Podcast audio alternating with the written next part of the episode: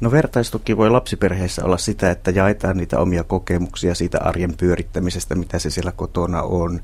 Annetaan vinkkejä, neuvoja, neuvoja miten voi jonkun tilanteen ratkaista. Esimerkiksi, esimerkiksi nyt vaikka vaikka jotain ruokakokeiluja, että miten heillä on lähtenyt, lähtenyt menemään ja tämän, tämän tyyppisiä asioita voidaan perheessä jakaa. Lisäksi sitten monesti niin vanhemmat tuo niitä tietoja, mitä on ehkä kuullut jossain muualla ja vaihdetaan kokemuksia, kestovaipat ollut viime vuosina iso hitti ja niistä varmaan niin kerrotaan ja sitten muut, muutkin innostuu sitä kokeilemaan. Että, että tämän tyyppistä tiedon vaihtoa ja kokemusten vaihtoa. Vanhemmuus on sellainen taitolaji, jossa ei oikeastaan voi muuta kuin epäonnistua, kun aina voi tehdä paremmin tai pontevammin tai, tai topakammin tai, tai jollakin tavalla enemmän. Ajatteletko, että vertaistukea tarvitaan nimenomaan siinä lapsiperheen arjessa?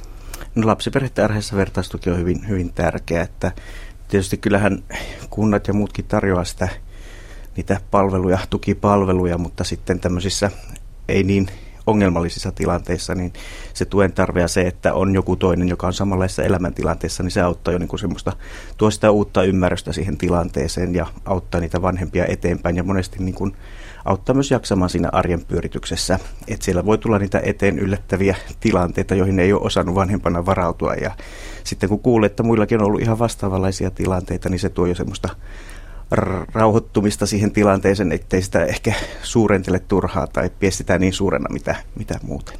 Ja näkee, että muutkin äidit ja isät ovat yhtä väsyneitä kuin itse on. Kyllä. Entisaikaan vertaistuki oli varmaan sellaista luontavaa, kun asuttiin tiiviisti yhdessä ja kyläiltiin ja nähtiin hiekkalaatikolle ja niin edelleen. Mutta onko tämä meidän nykyaika sellaista, että melkein täytyy järjestää niitä ryhmiä, jotta se vertaistuki mahdollistuu? No ryhmät ei ole pelkästään ainut, ainut kanava, että mitä kautta sitä vertaistukea saadaan. Että kyllä mun mielestä vanhemmat esimerkiksi liikkuu paljon leikkikentillä tai leikkipuistoissa ja siellä sitä vertaisuutta myös tulee, kun vanhemmat lähtee juttelemaan keskenään. Ehkä, ehkä se on tämmöistä vähän niin kuin epämuodollisempaa, että yleensä ryhmät olisivat vähän ehkä muodollisempia. Vaikka suurin osa näistäkin ryhmistä, jotka minun tutkimuksessa oli, niin on hyvin a, niin kuin tämmöisiä avoimia kaikille, että sinne vanhemmat voi mennä. Ja verkko, se kai on se kanava, jota pitkin myös lapsiperheet ovat toisinsa yhteydessä. Kyllä, siellä on hyvin, hyvin vilkkaita keskustelualueita vanhemmille ja lapsiperheille ja, ja viime vuosina myös niitäkin on ruvettu tutkimaan enenevissä määrin. Tämä vertaisryhmätoiminta on kovin vähän tutkittu alue. Meillä ainakin Suomessa, Ari Haaranen, mistä tämä oma väitöksesi lähti liikkeelle? No oma väitökseni lähti liikkeelle tuossa 2000-luvun 2005 viisi paikkeilla 2006, kun tuli neuvoloille tämmöiset suositusoppaat, niin siellä, siellä paljon tuotiin esille tätä ryhmän tärkeyttä ja ryhmien järjestämistä, mutta sitten huomasin, että tämmöinen tutkimuksellinen tieto sieltä taustalta puuttu ja rupesin sitä vähän selvittämään tarkemmin ja huomasin, että sitä kansainvälisestikään ei ole kovin paljon. Kyllä meillä niin tietysti tämmöistä tukea ja ryhmiä on tutkittu, mutta ne on sitten keskittynyt enemmän niin erityistä tukea tarvitseviin perheisiin, että ihan tämmöisiin tavallisiin lapsiperheisiin, niin vähemmän, vähemmän on sitten tätä aihealuetta tutkittu. Tässä tutkimuksessasi tarkasteltiin näitä vertaisryhmätoiminnan ryhmätoiminnan mekanismeja ja samoin sitten niiden suhdetta lapsiperheiden hyvinvointiin. Ja se näkökulma on tällainen realistisen arvioinnin näkökulma, aivan uusi käsite. Mitä tarkoittaa realistisen arvioinnin näkökulma? No realistinen arviointi on tämmöinen arviointitutkimuksen lähestymistapa, missä halutaan kiinnittää huomiota niin kuin siihen kontekstiin ja sillä kontekstissa esiintyviin mekanismeihin, jotka saa vaikutuksia aikaiseksi. Et ei, ei, meille ei riitä se, että me, meillä on joku tavoite ja sitten katsotaan, että toteutuuko se tavoite, vaan siinä realistisessa arvioinnissa halutaan tarkemmin selvittää, että missä olosuhteissa tapahtuu kenelle ja mitä, mitä tuloksia siltä on tulossa. No millaisia ryhmiä vanhempainryhmiä tässä tutkimuksessa oli mukana? No, tässä tutkimuksessa tarkasteltiin peruspalvelujen ulkopuolelle tavallaan tämmöisiä täydentäviä, täydentäviä ryhmiä, eli niin sanottuja kolmannen sektorin järjestämiä vanhempainryhmiä, joita ovat perhekeskusten, seurakuntien ja sitten erilaisten vapaaehtoisjärjestöjen järjestämät ryhmät.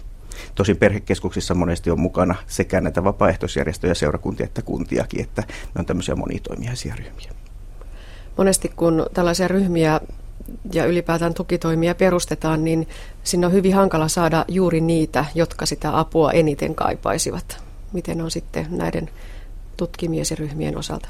No tässähän oli hyvin erilaisia ryhmiä mukana, että siellä oli ihan niin sanottuja suljettuja ryhmiä, joihin kutsuttiin, joilla oli sitten selkeä semmoinen tuen tarve, mutta suurin osa näistä oli kaikille avoimia ryhmiä ja sitä tässä tutkimuksessa myös vähän selviteltiin, että minkälaisia vanhempia näissä ryhmissä käy. Hmm. Mikä se on se vanhempien motiivi lähteä mukaan tähän toimintaan? No kyllä se aika pitkälti on se toisen, toisen aikuisen tapaaminen, että monet vanhemmat niin ovat päivisin yksin, yksin lastensa kanssa, niin kyllä monelle vanhemmalle just toisten aikuisten tapaaminen ja kontaktien saaminen muihin aikuisiin niin on, on se yksi tärkeimmistä motivaattoreista. No onko jotain eroa siinä, että onko perheeseen syntynyt juuri ensimmäinen lapsi vai onko sitten jo ennestään lapsia? Onko se tuen tarve jotenkin erilainen eri elämäntilanteissa? No kyllä se tuen tarve vaihtelee ja tässä tutkimuksessa pyrittiin myös, myös selvittämään sitä ja johtopäätöksenä olikin, että pitäisi ryhmissä entistä paremmin huomioida nämä erilaiset lapsiperheiden tarpeet. Et ihan ymmärrettävää on, että ensimmäisen lapsen vanhemmille, jotka on juuri saanut sen ensimmäisen lapsen, niin kaikki on aika uutta siinä vanhemmuudessa ja sitä tukea siihen vanhemmuuteen ja siinä ihan sen ar- lapsiperheen arjen pyörittämiseen niin tarvitaan. Mutta sitten taas useamman lapsen vanhemmilla, niin he, he, heillä yleensä jo on sitä kokemusta ja he pystyvät myös sitä kokemusta sitten jakamaan näille ensimmäisen lapsen vanhemmille, mutta heillä sitten enemmänkin se mitä he sitä hakevat näistä ryhmistä, niin on se muiden aikuisten seura ja tavallaan se yhteinen toiminta, mitä, mitä sillä ryhmässä tapahtuu.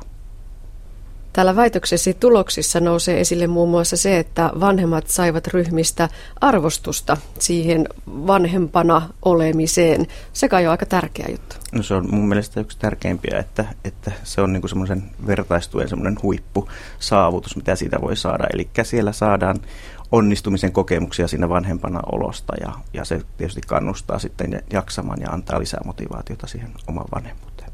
No entä sitten lapset? Mitä he kokivat saavansa tästä toiminnasta? No, tässä tutkimuksessa ei lapsia haastateltu tai tutkittu, mutta vanhempien, vanhempien kertoman mukaan niin heille on myös niin kuin yksi tärkeä motivaattori se, että lapset saa ikäistään seuraa näissä ryhmissä. Että jos on esimerkiksi vain perheessä se yksi ja ainut lapsi, niin välttämättä sitten sitä samanikäistä seuraa ei siinä lähettyvillä ole. Ja ryhmät on oiva keino sitten saada lapselle sitä samanikäistä seuraa ja sitä kautta myös sitten tämmöisessä ryhmätilanteessa yleensäkin, niin myös lasten nämä sosiaaliset taidot kehittyvät, kun siellä on paljon muitakin ihmisiä kuin pelkästään se oma perhe.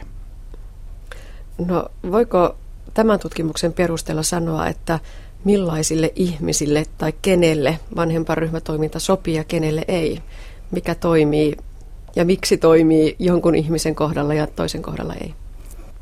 No kyllä tässä tutkimuksessa jonkun verran semmoisia viitteitä tuli lähinnä sen, siitä näkökulmasta, että minkälaisia vanhempia näissä, näissä ryhmissä käy. Ja, ja esimerkiksi ihan selkeästi niin tämmöiset yhden vanhemman perheiden yksinhuoltaja vanhemmat niin, niin selkeästi kokevat ja tarvitsevat tämmöistä tukea niin kuin muilta vastaavassa tilanteessa olevilta, että niitä välttämättä ei siinä arjessa välttämättä löydy, mutta, mutta sitten myöhemmässä vaiheessa, niin just näiden ryhmien kautta niin pystyy verkostoitumaan ja sitä kautta saamaan tukea siihen omanlaisensa elämäntilanteensa, mikä on. Lisäksi oli myös viitteitä siitä, että tietysti tämä perhe, perhe-elämäntilanne, mitä me nyt tässä sitten tarkastelin myös niin kuin ensimmäisen lapsen ja sitten useamman lapsen vanhempien näkökulmasta, niin heilläkin on hyvin erilaiset. Ja he molemmat, tai molemmat ryhmät ja vanhemmat perheet niin kokevat saavansa näistä ryhmistä kyllä niin kuin hyötyä. Se hyöty on sitten vaan vähän, vähän erilaista, että osa tarvitsee sitä yhteistä toimintaa ja sitä tiedon, tiedon jakamista ja osa sitten tarvitsee enemmän sitä tukea siihen omaan vanhemmuuteen ja vahvistusta sille. No millaiset seikat lisäävät niitä myönteisiä seurauksia? Millainen sen ryhmän toiminnan ja dynamiikan pitäisi olla? No tässä tutkimuksessa selvitettiin näitä tämmöisiä mekanismia, tämmöisiä muutosvoimia, mitkä saa niin kuin näitä myönteisiä seurauksia vanhemmille aikaiseksi. Ja siellä nyt selkeästi niin kuin tuli esille, että tämmöinen ryhmänohjaajien vertaisuus niihin vanhempiin, niin se koettiin hyvin tärkeänä. Eli pidetä, vanhemmat pitävät tärkeänä sitä, että se ryhmänohjaajalla on myös kokemusta näistä lapsista ja vanhemmuudesta ja pystyy sitä kautta antamaan myös oman panoksensa siihen ryhmien ohjaukseen. Toinen, toinen mikä nousi keskeisesti esille, on tietysti sitten se ryhmän jäsenten vanhempien semmoisen yhteenkuuluvuuden tunne, mikä, mikä kaikissa ryhmissä ei välttämättä tule itsestään. Ja, ja tämä, tämä vaatii niin kuin tavallaan myös sen ryhmän, ryhmän kehittymistä sitten, että se ajan myötä tulee semmoinen yhteenkuuluvuuden tunne ja sitä pitkälti edistivät sitten tietysti ne vanhempien samankaltaiset ajatusmaailmat ja vähän semmoinen samanlainen elämäntilanne, niin ne, ne vie sitä yhteenkuuluvuuden tunnetta eteenpäin. Tosin tässä tutkimuksessa myös sitten huomattiin, että monet ryhmien tämmöiset rakenteelliset seikat niin tahtovat sitten estää just näitä yhteenkuuluvuuden tunteen syntymistä, tämmöisiä ilmapiiri, ilmapiiriin liittyviä asioita. Että tähän tietysti yksi keskeinen on tämä, jos on ryhmä liian iso, eli siellä sitten tulee tämmöisiä erillisiä alaryhmiä, että sitten sitä kautta se yhteenkuuluvuuden tunne kärsii, tai, tai sitten se tila, tila ei ole sopiva tämmöiselle ryhmätoiminnalle, että se on joko liian suuri tai siellä ei ole sitten sopivia tiloja lasten leikkimiselle ja sille vanhempien kes- keskustelulle, että se ei niin kuin tarjoa niitä mahdollisuuksia sitten tähän vertaistuelle. Syntyykö näistä ryhmistä jotakin pysyviä seurauksia, eli tapasivatko vanhemmat toisiaan myös ryhmien ulkopuolella? Kyllä monet vanhemmat kertovat näiden tämän tutkimuksen haastatteluissa, että he on saanut sieltä ihan pysyviä ystäviä, joiden kanssa sitten viettävät enemmänkin aikaa myös ryhmien ulkopuolella. Tässä väitöksessä selvitettiin myös lapsiperheiden terveydessä tapahtuvaa muutosta vanhempainryhmätoiminnan aikana. Ari Haaranen, millaisia tuloksia tästä saatiin? No, tässä tutkimuksessa perheiden terveyttä tarkasteltiin niin kuin vanhemmuuden näkökulmasta, eli siellä tarkasteltiin, että tapahtuuko perheiden toimintatyylissä mitään muutosta tai siinä vanhemmuuden kokemisessa, tyytyväisyydessä siihen vanhemmuuteen. Ja lisäksi me tarkasteltiin myös sitä ryhmästä saatua tukea. Ja näiden kolmen seikan lisäksi niin sitten vanhemmat myös toivat oman kokemuksensa siitä, että minkälainen se perheen terveys on, oli siinä ryhmien alkuvaiheessa ja sitten ryhmien loppuvaiheessa. Siellä nyt oli semmoisia piirteitä, että ihan selkeästi niin kuin nämä eri terveyden osa-alueet, niin kyllä niissä niin kuin edistymistä niiden ryhmien aikana tapahtui. Se nyt tietysti ei, ei voi sanoa suoraan, että se oli näiden ryhmien edesauttamia, koska siinä voi olla myös muita vaikuttavia tekijöitä, mutta mä uskoisin, että ryhmät ovat yksi tekijä, joka on sitten edesauttanut näiden lapsiperheiden terveyttä. Yksi merkittävä ehkä, mikä tuossa perheen toimintatyylissä oli, että siellä niin kuin nämä perheiden rooliodotukset selkeentyvät. Eli vanhemmat oppivat tuntemaan sen oman paikkansa siinä perheessä ja, ja tavallaan myös ehkä keskustellen sitten vanhemmat keskenään, niin sitten, että minkälaisia roolia odotetaan ja mitä, mitä tehdä ja mitä ne roolit on meidän perheessä. Tänä päivänä ei välttämättä ole niin kuin selkeitä, selkeitä roolia ja tehtäviä näissä lapsiperheissä, että ne pitää yleensä sitten sopia aina perhekohtaisesti. No mitä ajattelet tämän tutkimuksen jälkeen? Kuinka hyvin tällaiset vanhempainryhmät toimivat ja, ja olisiko se sellainen malli, jota pitäisi levittää vielä edelleen? No kyllä tämän tutkimuksen perusteella niin vanhemmat hyötyvät selkeästi näistä, näistä ryhmistä ja nythän ihan tässä viime vuosina on tullut myös valtiovallan taholta suosituksia ja lainsäädäntöä, joissa, joissa suositellaan näiden ryhmien järjestämistä. Et esimerkiksi 2011 tuli asetus neuvolatoiminnasta lasten, lasten ja nuorten koulu, kouluterveydenhuollosta ja sitten ehkäisevästä suun terveydenhuollosta, niin siellä suositellaan näiden ryhmien järjestämistä en, etenkin niin kuin ensimmäisen lapsen vanhemmille ennen sitä lapsen syntymää ja sitten eritoten sen ensimmäisen ikävuoden aikana.